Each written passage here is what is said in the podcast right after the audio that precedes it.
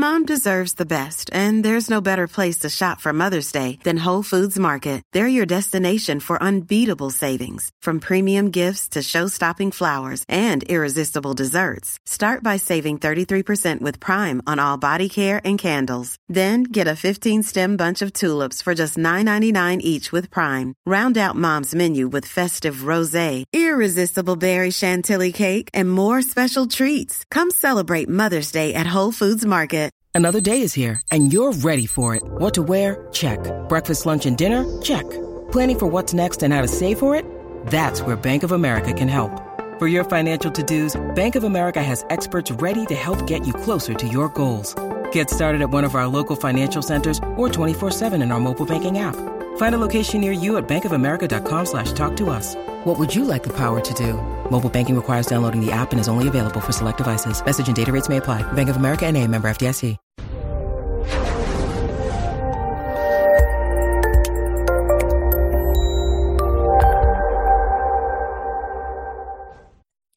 This episode was pre recorded as part of a live continuing education webinar.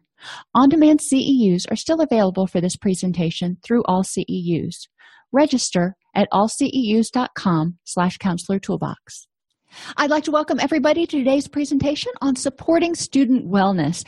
Now, this is the last in our series that we've been going through kind of sporadically over the past month about supporting uh, college students and high school students transitioning into college, different issues that may come up and different issues that may be relevant not only to clinicians working on a college campus, but also to um, school counselors that are working at the high school level and um, parents and, and people and counselors in the community that are working in communities where there are universities because not every university has a counseling center. So sometimes students are soliciting um, services from private clinicians even though they are students at a local university. So we're going to talk about some general guidelines for supporting student mental health specific information regarding student athletes explore some information relevant to students regarding alcohol and drug use and disordered eating and identify the basics for early crisis intervention.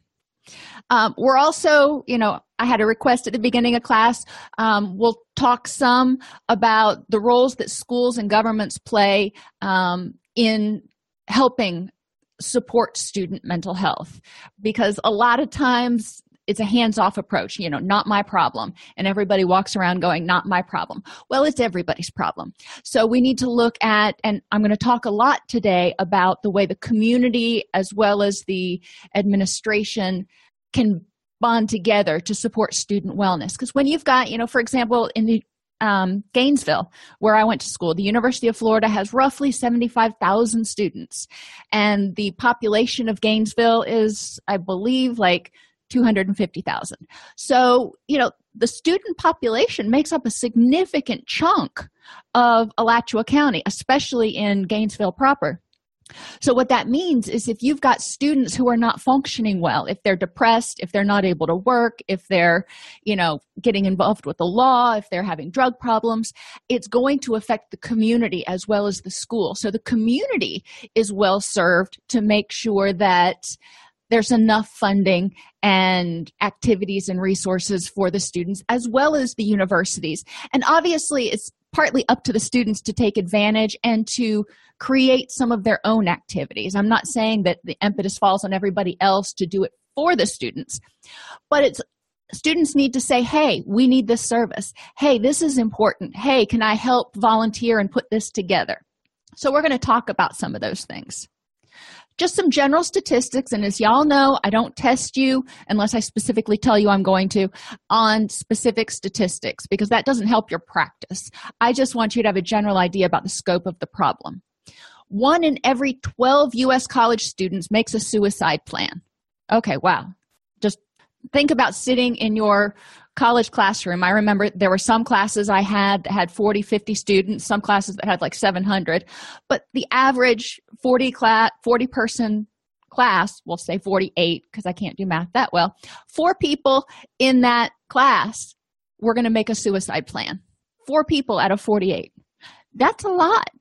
That's a whole lot One in four adults experiences mental illness in a given year, according to the National Alliance on Mental Illness. Now, that isn't just college students, but young people seem to be making up a larger segment of that population in the recent years. In 2015, students were asked if they worried their food would run out before they had money to buy more. And 22% of undergraduate students answered yes to this question. So we've got a lot of students going to college that don't have good money management skills, may not have a lot of skills to get a job, or you know, may not have some sort of funding in order to provide their food so they're not sure how they're going to get food which adds extra stress. Um, so making sure that there are some jobs available in the community for college students can be really helpful 32% of female students reported experiencing sexual assault within their lifetime now again this is their lifetime not just during the four years that they're on college in college but that's still a big number and we know that sexual assault on campus is a problem the CDC has found a sharp increase in three sexually transmitted diseases, and young adults account for the majority of cases. That was in a um, release that was put out in November of 2016. So, current research shows that certain STDs are increasing kind of at an alarming rate.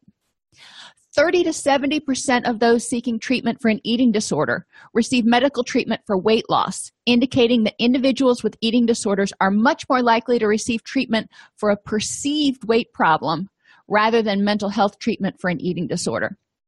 So we've got a lot of students going to the, the health center or going to see a doctor and trying to get weight loss medications, even if they are not technically overweight. Um, or even if they are technically overweight, it may be because they've got some emotional eating, some eating disordered habits that need to be addressed. And instead of addressing those, they're trying to get medications to take the weight off. 4.4 to 5.9% of teens enter college with a pre existing untreated eating disorder. So, again, just kind of putting that into perspective, that's about 1 in 20 one in 20 teens enter college with a pre existing untreated eating disorder. So we've got to do something different. The first thing, and these are just general guidelines we're going to start out with, is to find a champion on campus who will support the student well being initiative. And you know, I say on campus because if we're talking about students, ideally, some but the point person is going to be on campus. It doesn't necessarily have to be. If you have a um, county commissioner who wants to be the champion whoever wants to be the champion is great. But ideally it will help with the interfacing if it is somebody within the administration or faculty of the student body promote positive behaviors and the benefits of health promotion. So have wellness fairs out there. Have screenings. Have pamphlets available. I know poor trees.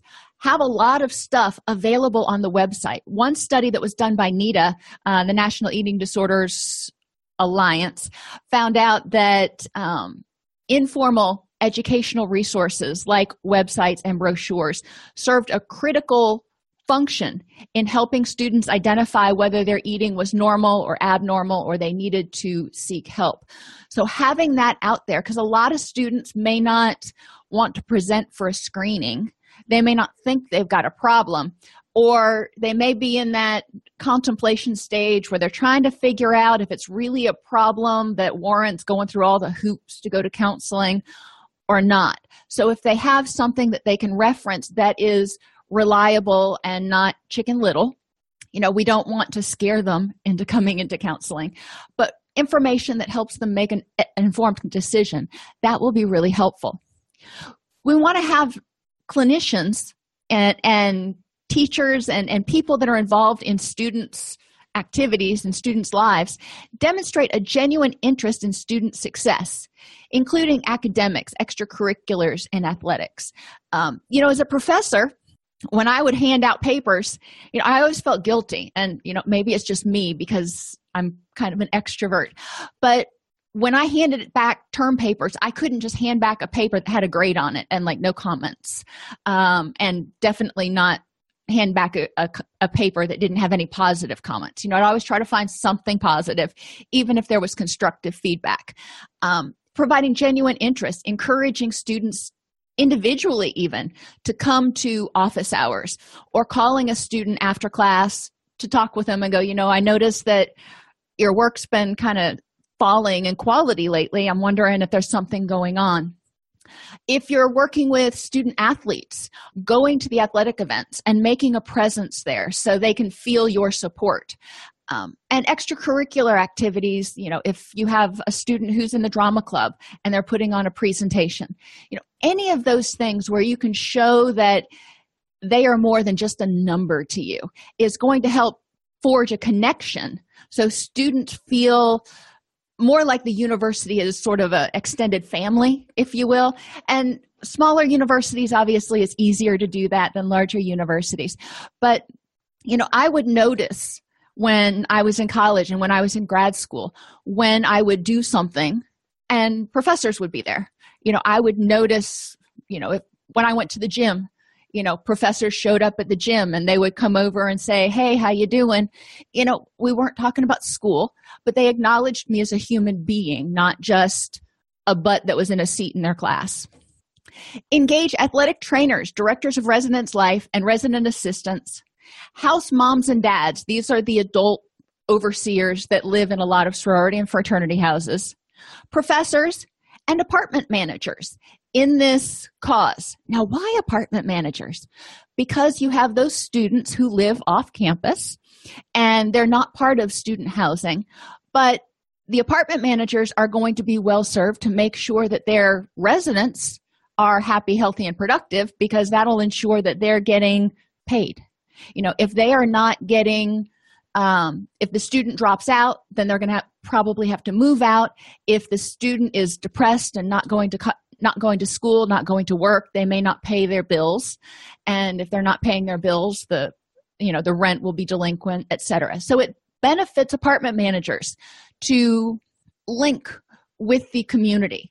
It benefits apartment managers to have an open discussion about how can we make this an awesome place for students to live. What types of resources do they need?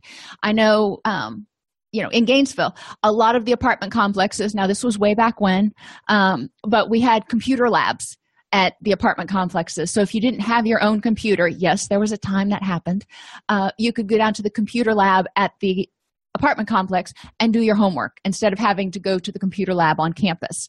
Um, and that helped with a lot of stuff because parking was a bugger and a half um, on campus. So being able to do that at home it saved time it was less stress you got to meet your neighbors all that kind of stuff. Um, having clubhouses that you know actually have activities and you know pool tables and things that people like to do not just an open room with a television can also be useful because um, people who live in the apartment complex will go hang out. Um, so we want to engage as many different stakeholders as we can. How do we engage them? By helping them see how it's a win win for them. If you help us help the college students, how does it benefit you? And, you know, a lot of times you want to look at dollars first. How does it benefit you financially? How does it be- benefit the community? How does it benefit, you know, the, the apartment managers, et cetera? And the healthier the college is, and the healthier the community is the more people that are going to want to come to that college and community. So you can really start building on it in sort of a political fashion and get people energized and on board. Communicate about the consequences of not seeking help and the benefits of early intervention.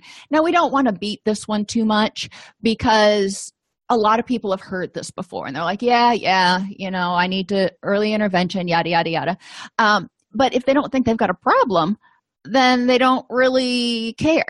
One of the ways we can communicate about the consequences is provide some surprising facts if you will. And we're going to talk about some of those later that may catch people's attention and they go oh i didn't know that. Well that that's important to me. You know maybe um, i want to get more sleep in order to ensure that my cognitive performance is at its peak or whatever. Um, so we want to make sure when we're presenting this information we're presenting it in a meaningful way to these students that really connects with what they're concerned about. Their future careers their family their finances uh, their physical appearance whether you believe that that's something we should emphasize or not a lot of students a lot of people put a high emphasis and have a lot of anxiety about their physical appearance. So if we help them see that you know for example when you're overtired your hunger and satiation hormones get out of whack and people who are overtired tend to overeat. So one way to help stop overeating is to get enough rest. You know draw that there and and help them make their own educated decisions.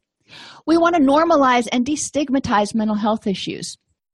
Make it a project if you will to highlight people who are diagnosed with who have dealt with who whatever word you want to use mental health issues you know whether they be um, actors um, professors coaches athletes you know and it doesn't even have to be at your school but prominent people who have dealt with mental health issues you know and there's no shame in it it is what it is. It's you know if you have diabetes you don't go oh i've got diabetes. You know they say i'm diabetic. So why do we treat depression or anxiety any differently? Where we say oh I, have got major depression. No. Let's let's destigmatize it and start talking about it a little bit more. Now one important issue with colleges um, is there tends to be really strong cohesion among certain groups. And this can be especially athletics and sororities and fraternities. And there's probably other groups out there that i'm missing but you know my personal experiences those groups have their own norms about health and safety behavior that they tend to go by. You know what's okay to, how much is okay to drink? Is it okay to drink on the weekends? Is it okay to drink on weeknights? Um, what types of eating behaviors are acceptable and unacceptable. So it's important to figure out you know perceive them as their own unique culture if you will and figure out how it is that you can best communicate with them and find a champion um, there. When we talk about uh, sororities for example you have the house mom but then you also have the president of the fraternity and or the sorority and you know the people that are in leadership roles. We really want to get them on board with health positive behaviors. Train peer health educators and this kind of goes with athletics and sororities and fraternities. Those people who are in strongly cohesive groups will often hear um, their peers a lot sooner than they're going to hear the the counselor from the counseling center or somebody who comes in off the street. So if we can train the peer educators the team captains the presidents of the fraternity and the sorority um, to educate those that look up to them if you will or are on their in their group then it's going to help get that message out. Be aware of high stress times. And if you think of others that i didn't include here please feel free to shout them out fraternity and sorority rush tryouts for athletic teams but also tryouts for other things if the drama club has a tryout you know it's a big deal if you're wanting to become an actor if you don't get a particular role. Um, it's a big deal if you want to be a dancer, if you don't get a particular position on a dance team or cheerleading or whatever it is. Midterms is another stressful time, as is finals, because a lot of times significant portions of your grade ride on those tests. And a lot of times students have put off studying until, you know, the 11th hour so now not only does a lot of their grade rest on it, but they haven't even cracked the book yet. So they have a lot of time pressure. They have, you know, other stuff is going to go by the wayside. They're going to get overtired, yada, yada. So if we can encourage students to work steadily through the semester, and as professors, you could see it as enabling or you could see it as helping them learn better habits you know however you want to see it what I used to do is I used to set goals, and instead of having two big tests, I would have a um, a test every three or four weeks. You know, and there's only 16 weeks in the semester, so they're not having a lot of them. Two of the tests wouldn't count for anything but i wouldn't tell them which two of the tests. And you know i would give them these tests in order to make sure that they weren't getting too far behind.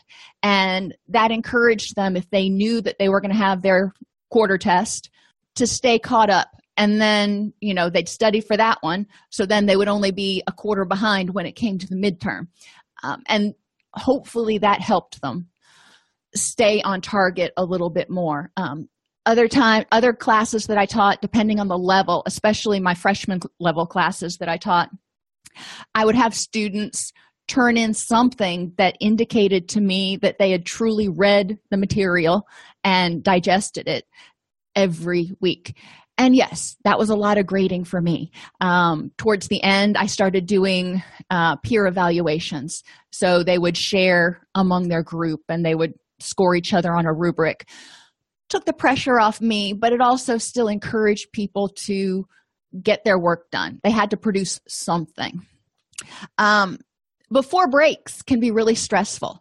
And you're thinking well before breaks should be awesome. They're getting ready to get out but before breaks can be stressful if they're going home to a chaotic home environment or if they are they have a new sweetheart on campus and they're going home and they're going to be separated for two or three weeks and they're jealous that their significant other is going to hook up with his or her high school sweetheart. You know there's a lot of drama that can go on along around breaks.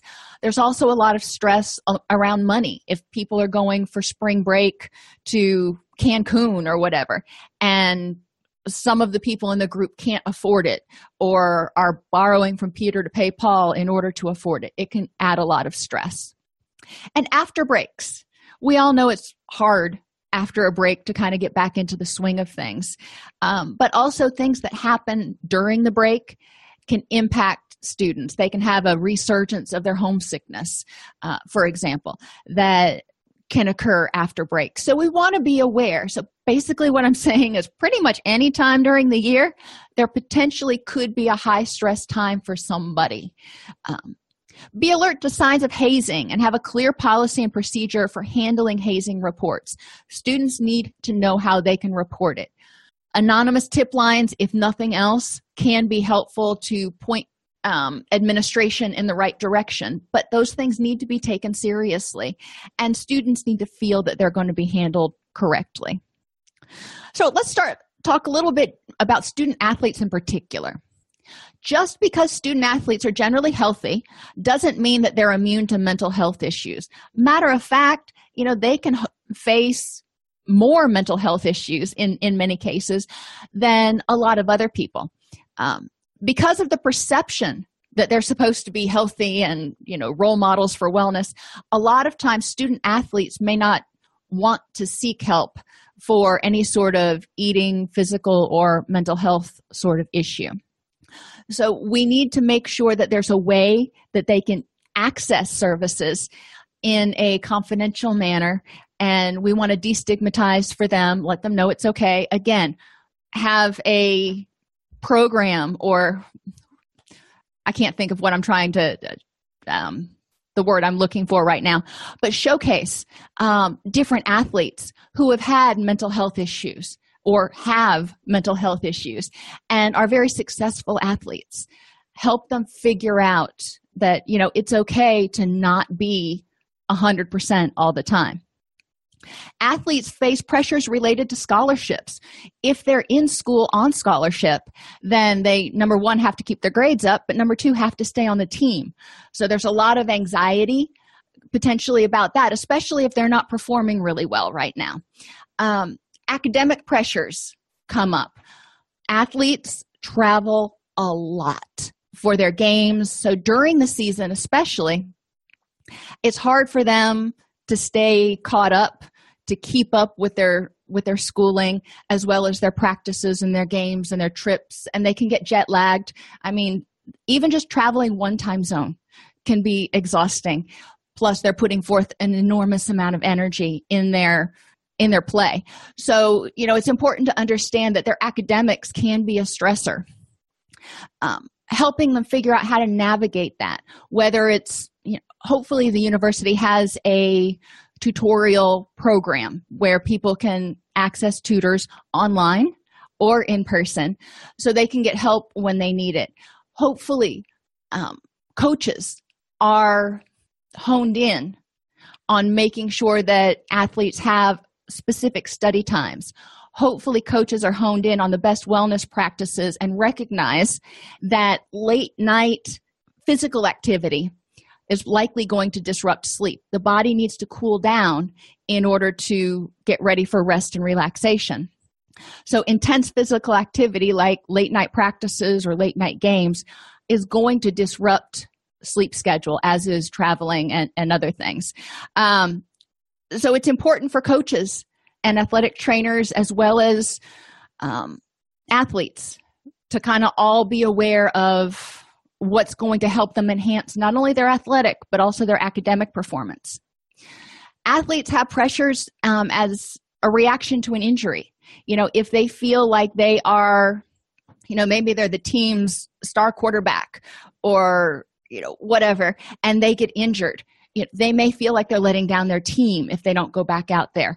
They may feel like they're letting down their family if they can't play for the rest of the season. They may fear losing their scholarship or losing their place or potentially losing the opportunity to play pro.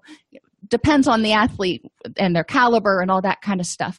But injuries can be huge for for athletes. Um, one of the suggestions in the literature that i was reading is to make sure that students know ahead of time student athletes know ahead of time when they come on on scholarship what the options are. In the unlikely event that you should get injured and be able to un, be unable to play anymore how can you afford how how are we going to help you continue to pay for college? And you know that can be helping them secure loans and grants and stuff. It doesn't mean they've got to be paid for.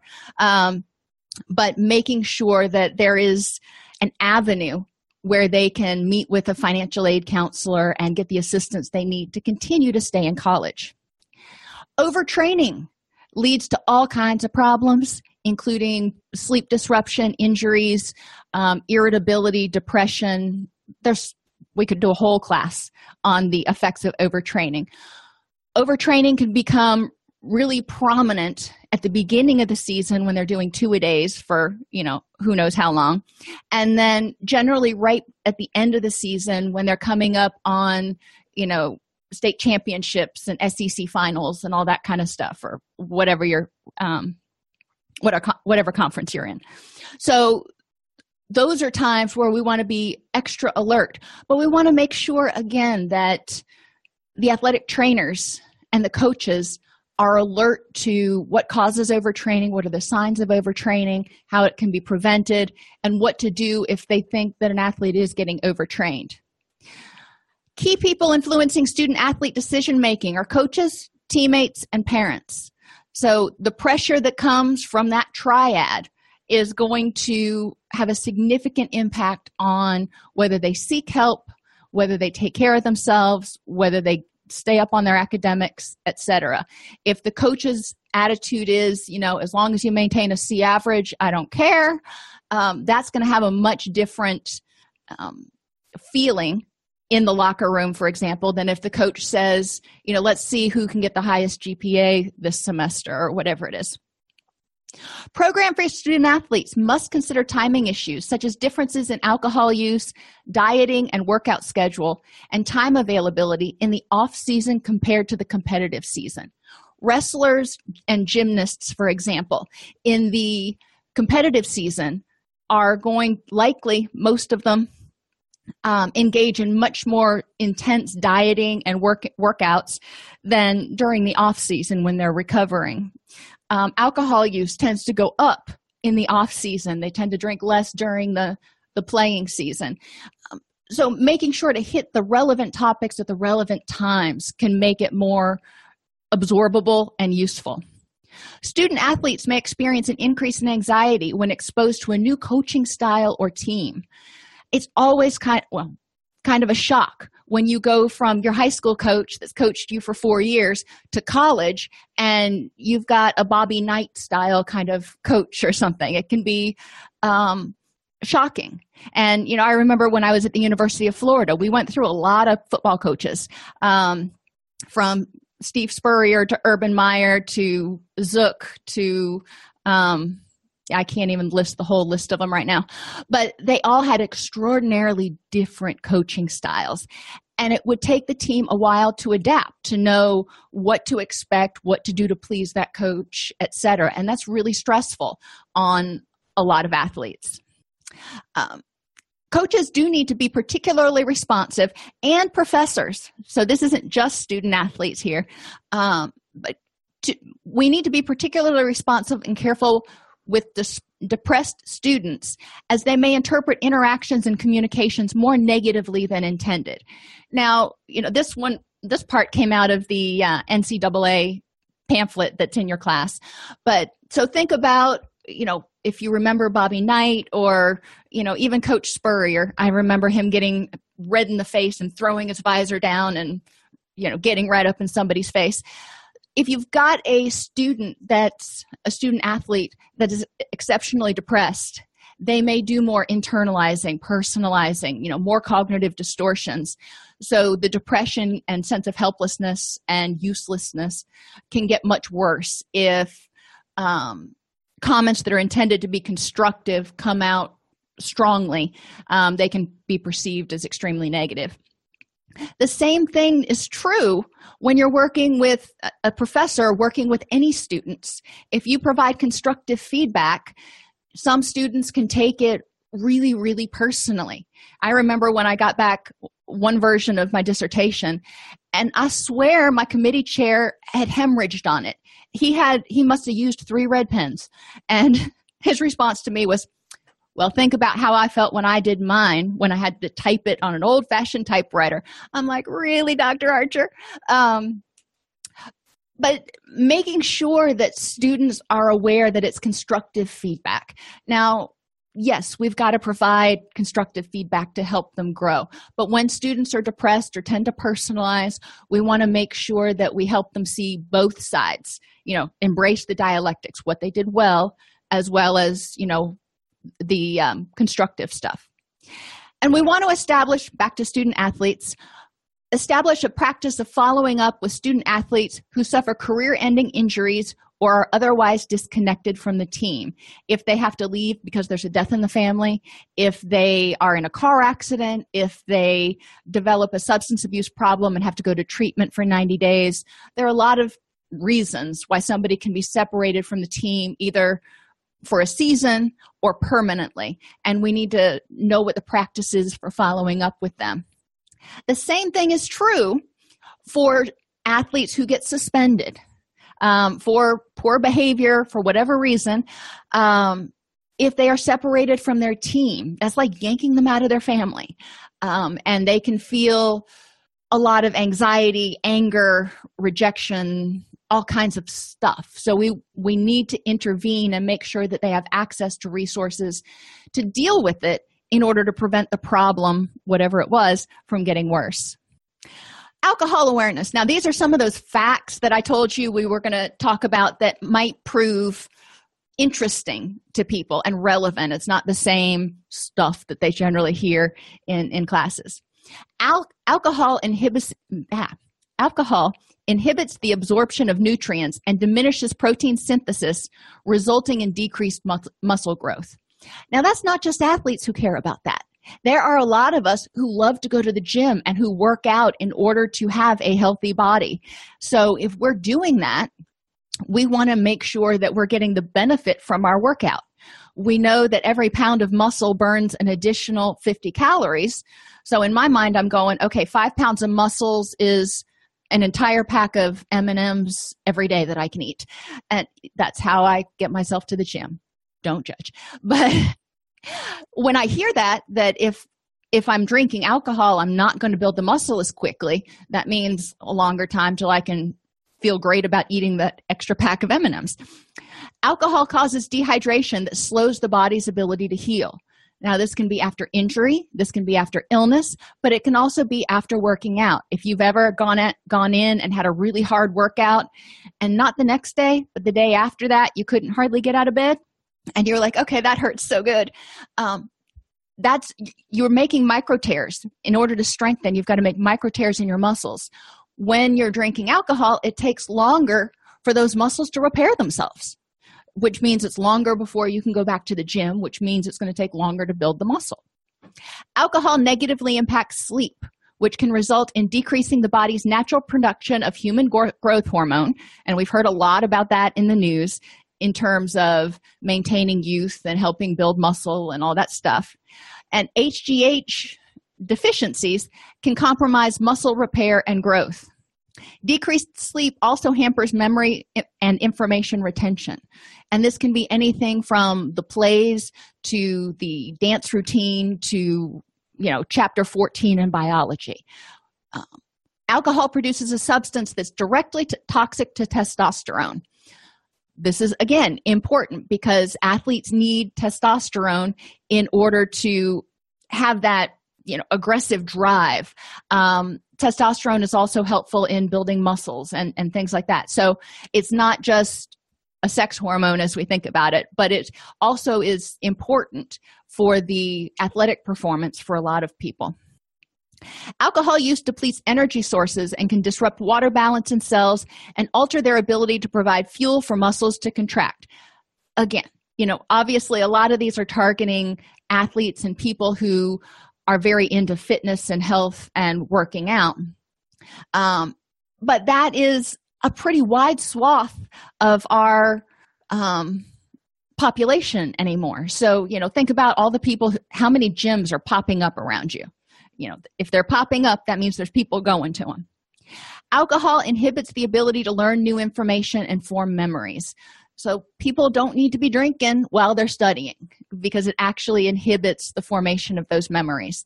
Um, consuming five or more alcoholic beverages in one night can affect brain and body activities for up to three days. That was a new fact that I learned. And two consecutive nights of drinking five or more alcoholic beverages can affect the brain and body for up to five days. So if Sunday, Saturday, let's say Saturday after the football game, uh, you party and then you wake up Sunday and you go to a picnic and you have five more beers, um, then potentially the entire next week of school and practice and whatever else, you're going to be less than optimally functioning because that alcohol is potentially still affecting your neurotransmitters and your electrolytes and all your body functioning. Marijuana slows reaction time, impairs motor and eye hand coordination, impairs learning and memory, may increase anxiety, and in some cases cause psychoses. This is especially true with um, certain str- certain strains of marijuana as well as synthetic marijuanas. Um, so there there have been a lot of reports of uh, psychoses with spice and other synthetic marijuanas. And people who use marijuana often have frequent respiratory infections. So, for athletes and even people who like to work out, you know, I'm a runner and I hate it when I've got a respiratory infection because it just it's miserable to try to run. Stimulants such as amphetamines, cocaine, ephedrine, which is found in a lot of um, pre workout supplements, and medication for ADHD can cause people to become nervous or jittery, increase heart rate, blood pressure, heat production, and body temperature. None of these is good for the body, and it's basically like, you know, being in park and revving your engine into the little red zone. You, you can imagine your body's going to have a hard time doing cognitive things when it's running on on you know wide open full bore so things that we can do be aware of the symptoms of substance use Understand the reporting protocol for students who are violating substance use policies and for referrals of students seeking assistance with substance abuse issues. So, not only do we need to identify it, we need to intervene and make sure we've got somewhere to send them to, not just go, well, you need to find help. We need to make sure we make that warm referral.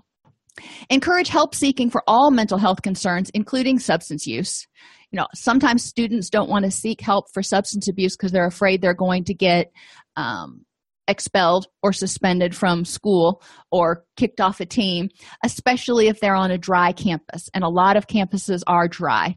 So you know make or they're underage which is so they're technically breaking the law by using substances.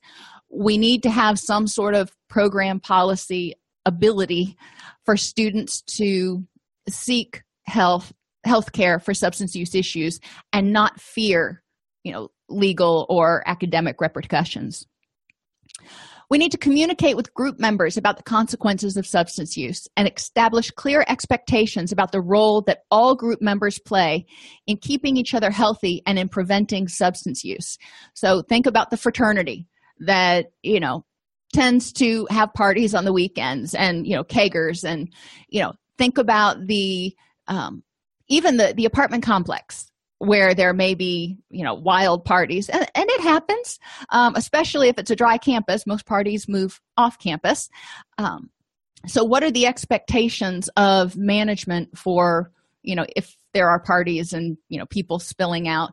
A lot of that revolves around noise complaints and maintaining order if you will be aware of how their own substance use behaviors and attitudes are modeled for students. So, if I'm a coach or a house mom or a sorority president and I am telling you, you know, you don't need to be drinking, it's going to impact negatively impact the image of the sorority, it's going to negatively impact your academic performance, yada yada. And then I go out and I get schnockered every single weekend. You know, there's there's a disconnect there. So you know, people look up to us, and just like children look up to parents, you know, other people will learn more from us by what we do than what we say, especially if they're incongruous. Risk factors for disordered eating, and you know, we're moving off of substances now. Perceptions about weight and performance. If athletes think if I'm thinner, I will perform better, then you know, we see potential disordered eating an emphasis on BMI over overall health and body fat. Now, BMI is a ratio of height to weight. Now, think about some athletes that are, you know, bodybuilders, for example. If they have a lot of muscle mass, they may be very heavy for their height, but they may not have much fat at all. So, does that mean they are unhealthy? Not necessarily. So, BMI is really not a good measure for a lot of people, especially for athletes and people who work out. Um, so, we want to look at their overall health. Let's look at their cholesterol profile, their blood pressure, and their body fat. That'll give us a much better picture. Other risk factors are the images or standards set by the group or the media of what you should look like magazines, um, newspapers, etc.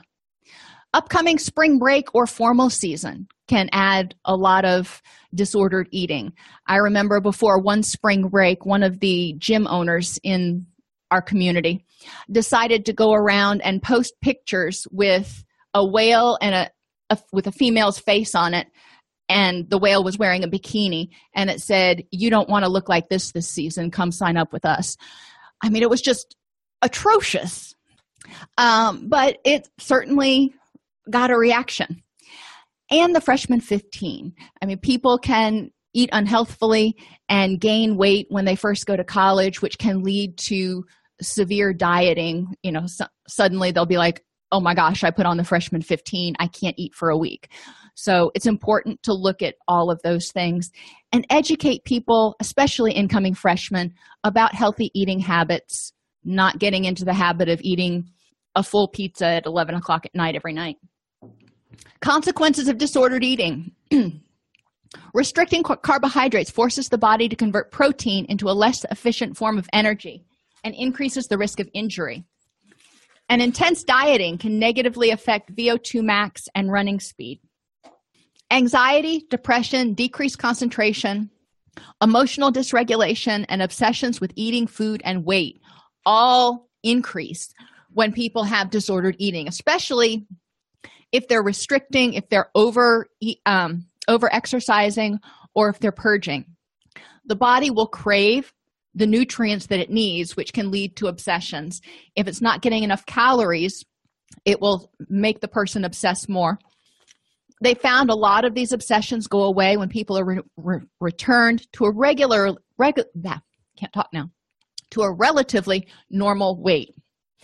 Um, and remember that the neurotransmitters responsible for the production of serotonin and GABA come from the foods we eat. So, disordered eating can prevent people from having those building blocks. Vomiting, excessive exercise, and restricting calories often lead to dehydration, which can compromise performance, not only academically but or athletically, but academically. Electrolyte imbalances can impair performance as well as lead to heart failure, and this isn't just in athletes, especially in those people who are severely malnourished, underweight, or are purging either through excessive exercise or through vomiting or um, laxative abuse. They can really mess up their potassium levels, which can lead to arrhythmias and potentially cardiac arrest. All of these things can also contribute to stress fractures. The bones need to have enough calcium and other minerals in order to stay strong. And if you're purging all those out, they're not getting to where they need to be.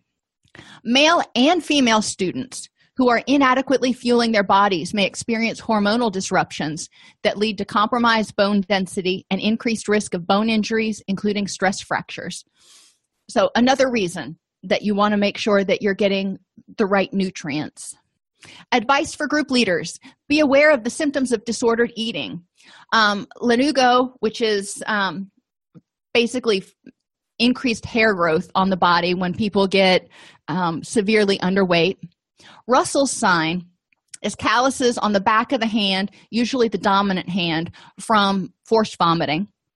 A sudden drop in weight, puffy face, which happens with a lot of vomiting, dehydration, or refusing to eat in front of others, among a bunch of other signs. But these are some of the big ones that may come up that may indicate that there's a problem.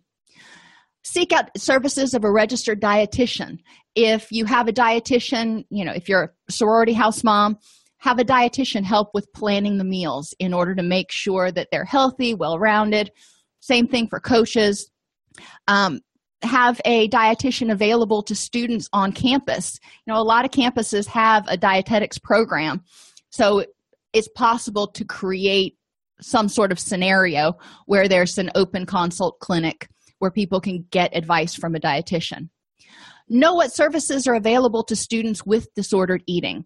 Students with disordered eating need specific counseling services, not just your run of the mill.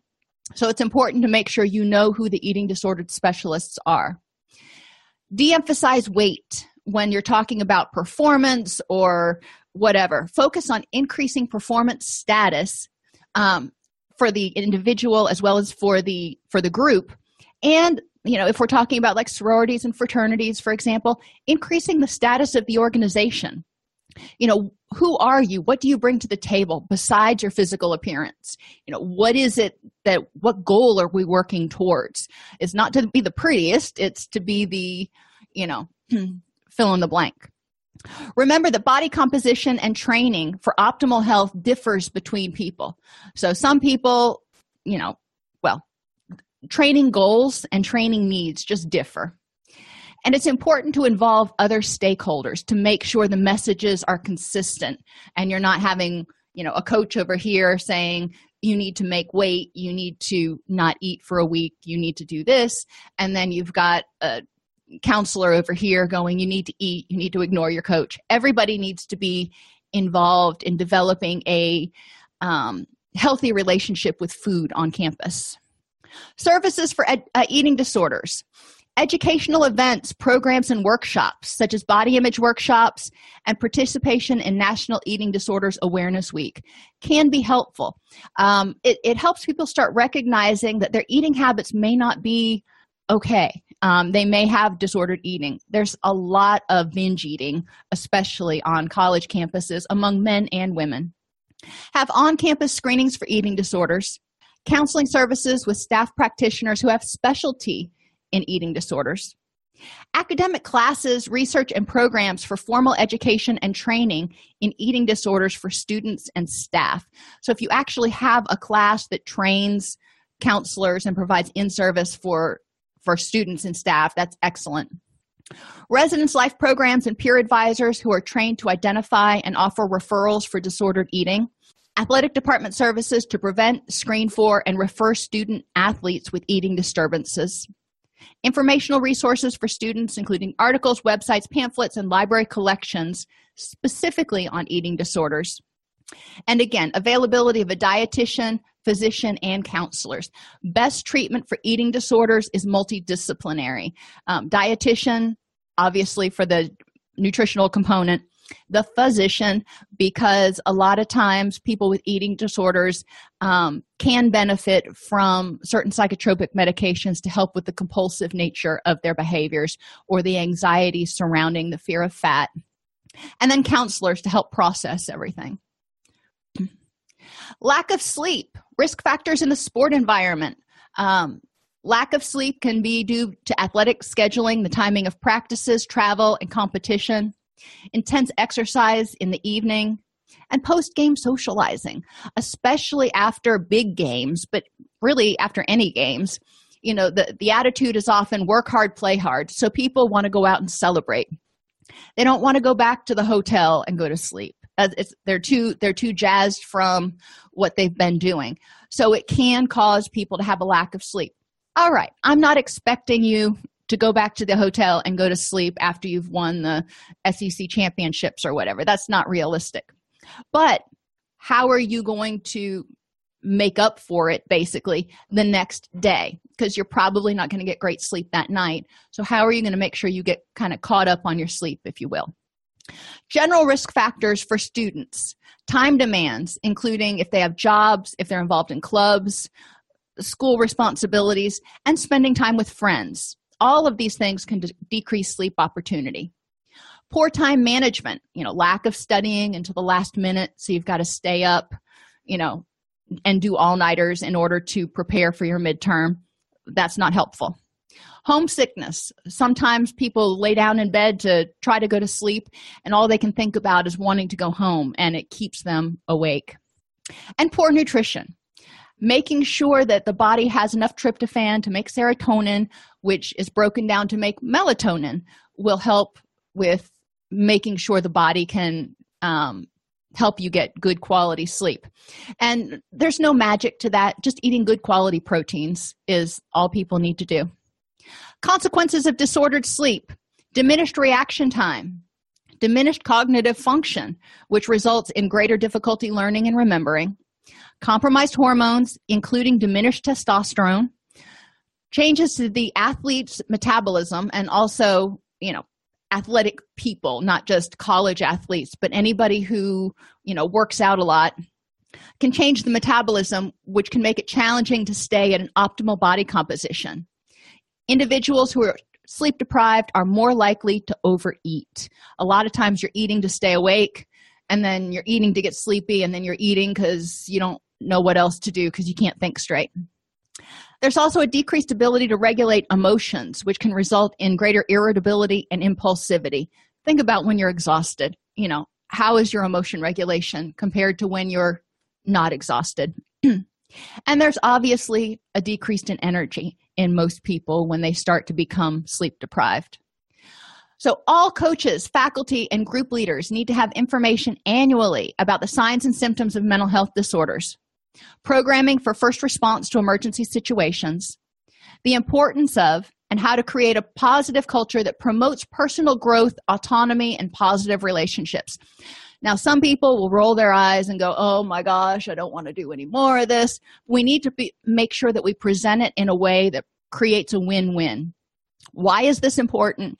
And how can we present it so it doesn't sound like so it doesn't sound off putting to different groups of people. Information about sexual assault. And one of the things, I'll go back to that one. Look at some of the common and, and popular health magazines that are out there, like Shape and Self and um, Muscle and Fitness, and you know some of those others. Prevention. All of those are actually written and get a lot of people reading them. So let's target whatever messages we're sending in a similar way. So we're not preaching to people, we're providing them 10 tips to do this or 20 ways to do this. Um, we need to make sure group leaders have information about sexual assault, interpersonal violence, and hazing. They need to know how to encourage and support diverse students who are facing mental health challenges and encourage them to seek um, help a lot of cultures don't look fondly upon mental health or substance abuse issues. So it may be perceived as bringing shame to themselves or them, their family to seek help. So we need to figure out how to make services available and help them access those services. And what services are helpful for them. Some people will feel more comfortable going to a spiritual leader instead of a counselor. And the importance of understanding and minimizing the possible anxiety about adverse consequences for seeking mental health care. What are the friends going to say? What are my peers going to say? Students should annually receive education about signs and symptoms of mental health disorders and how to obtain mental health guidance from li- licensed practitioners. How do you go about getting help? What services does the community offer? What services does the counseling center offer? Um, what services can you tap into online or at two in the morning if that's when you have a crisis? Programming about preventing and responding to sexual assault, interpersonal violence, and hazing is also important because students basically they're your front line. They see what's going on with their compatriots and they're probably going to be the first ones to say, Yeah, something's not right here. And there needs to be programming about peer intervention in the event of student mental health distress. If you notice that your roommate is decompensating, if you notice that um, you know whatever if you notice something is wrong what as as a student what are you supposed to do and in the residence halls the first step is usually to contact the resident assistant but help them have an action plan just like we have an emergency escape route on the doors on the back of hotels so you know how to get out in case of fire. Make sure they have an emergency plan so they know what to do if and when one of their friends becomes depressed. Um, because remember one in 12 will develop a suicide prevention or a, a suicide plan. We want to ensure as a community and as a college we want to ensure that there's a written policy for when students family members will be notified of a mental health emergency. Most students are not juveniles anymore. They are legal adults. So work with your local legal counsel. Develop a clear policy indicating who is responsible for what in the event of an emergency, all the way through academic reintegration, not just, okay, who sits with the person, who calls the crisis team, who hospitalizes them, hands off. But, you know, once they are stabilized and they are ready to come back to school, who helps them get caught up, who helps them work with their professors, who helps them reintegrate? Who helps them figure out how to drop the classes that they missed etc we want to ensure that individuals in a crisis are not turned away. We don't want cl- students to go to a professor during office hours and confess to them that you know i'm feeling suicidal or you know i'm really really depressed and i, I haven't been in class the past three weeks because i just can't get out of bed and have the professor go well it sounds like you need to go down to the student health care center. So we want to make sure that the professor knows how to do a facilitate a warm handoff um, so that person gets connected instead of just saying well sounds like a problem. Let me send you off to somebody else and make it somebody else's problem. You know wherever somebody enters the system they need to be able to basically be handheld to the right resources. When somebody's in crisis they need assistance. Not this is not the time to empower them to be independent. Um, ensure that inter- interveners have a comprehensive understanding of the crisis.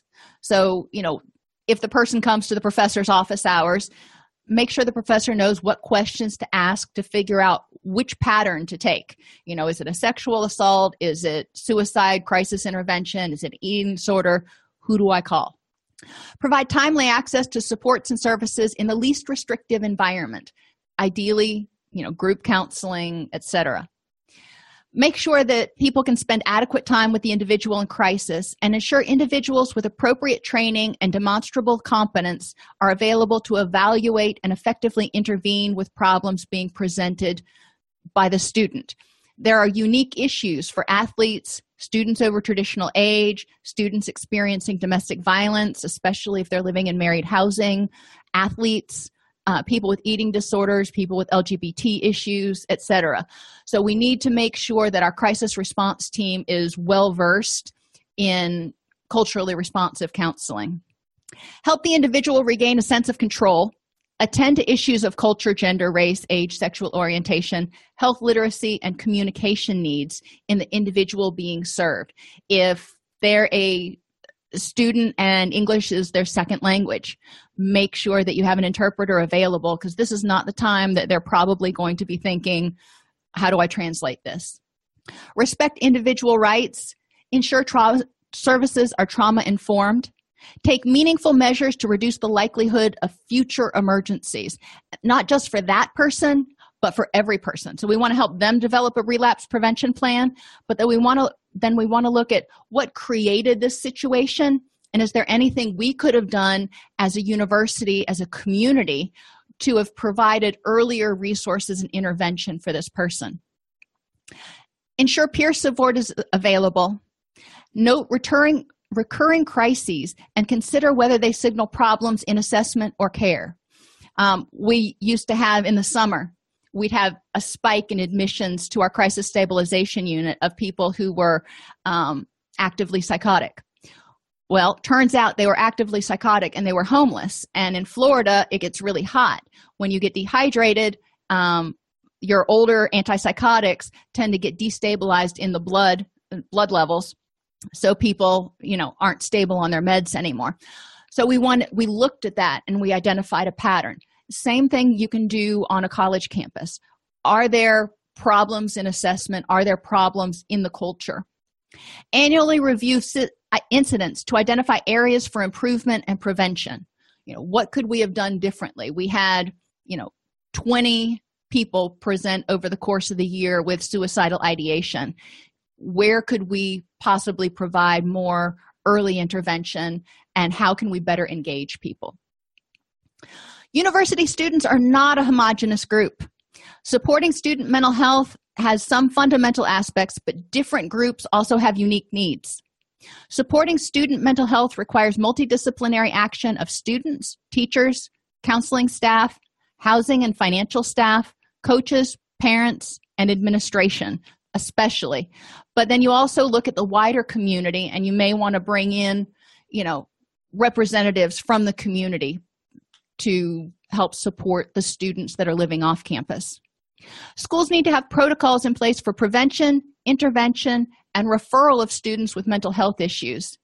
And services need to be available. You know you have to be able to access them if they're going to get used. They need to be welcoming. You know it has to be so a student can go in and feel like they're going to get help not be put on a waiting list for six weeks and they have to be normalized. So people aren't you know pulling their hoodie over their head and trying to sneak in going i need help. You know we want them to walk in proudly and say you know what? I'm struggling. I need help. Um, so we want to normalize the fact that you know depression and anxiety among other things are very common. Are there any questions in response to the roles that schools and governments play? I mean i think i talked a lot about the role that schools play. We need as you know professors. We need to make sure that our workloads are reasonable that we're available to students that we connect with them we show interest in them and if they do identify a problem or we suspect a problem we assist them in getting to the services that they need. We also as professors you know we see these students two three five times a week so if we notice that there are problems or issues that could be addressed by mental health um, or student counseling or wellness or the student activity center we need to be able to speak up and present that need or observation to someone on campus who is our champion um, in order to get those needs met. Um, as far as the government government provides a lot of funding. And so sometimes working with the county commission or the city commission can get grants in order to provide certain services especially for off-campus students. Another tangential aspect that we didn't even touch on here is law enforcement. If they are um, referring to um, if law enforcement officers are not um, adequately trained in the stressors facing college students or the services available on campus they may not know how to make the appropriate referrals to students. Because a lot of times on campus services are free to students because they're paid for in their student activity fees and stuff. So you know we do need to make sure that anyone students come in contact with know what services are available to students Alrighty, if there are no other questions, oh my gosh, I am so excited about this um, animal therapy presentation we've got coming up on Thursday. Um, animal assisted therapy. It is just the tip of the iceberg introduction. Found a great text. I don't know if you can find this edition anymore. I don't think you really need to buy the the older edition, but it is fab 477 pages of jam packed material. So I'm going to condense the highlights of that into one hour and uh, we'll see where we go from there. Alrighty, you should have plenty of time to go take your exam and uh, earn your certificate in the in the allotted time. If you are coming to um, class on Thursday for the animal assisted therapy workshop, try to think ahead of time different ways that you could use animals in therapy with your clients or different client issues that you think might be useful um, or able to be treated um, with animal assisted therapy. Because i'm going to ask you for some ideas on your own interventions to make it more interactive so i'm not just lecturing at you. Alrighty everybody have an amazing day and i will see you on thursday if you enjoy this podcast, please like and subscribe either in your podcast player or on YouTube. You can attend and participate in our live webinars with Dr. Snipes by subscribing at allceus.com slash counselor toolbox. This episode has been brought to you in part by allceus.com, providing 24-7 multimedia continuing education and pre-certification training to counselors, therapists, and nurses since 2006. Use coupon code Counselor Toolbox to get a 20% discount off your order this month.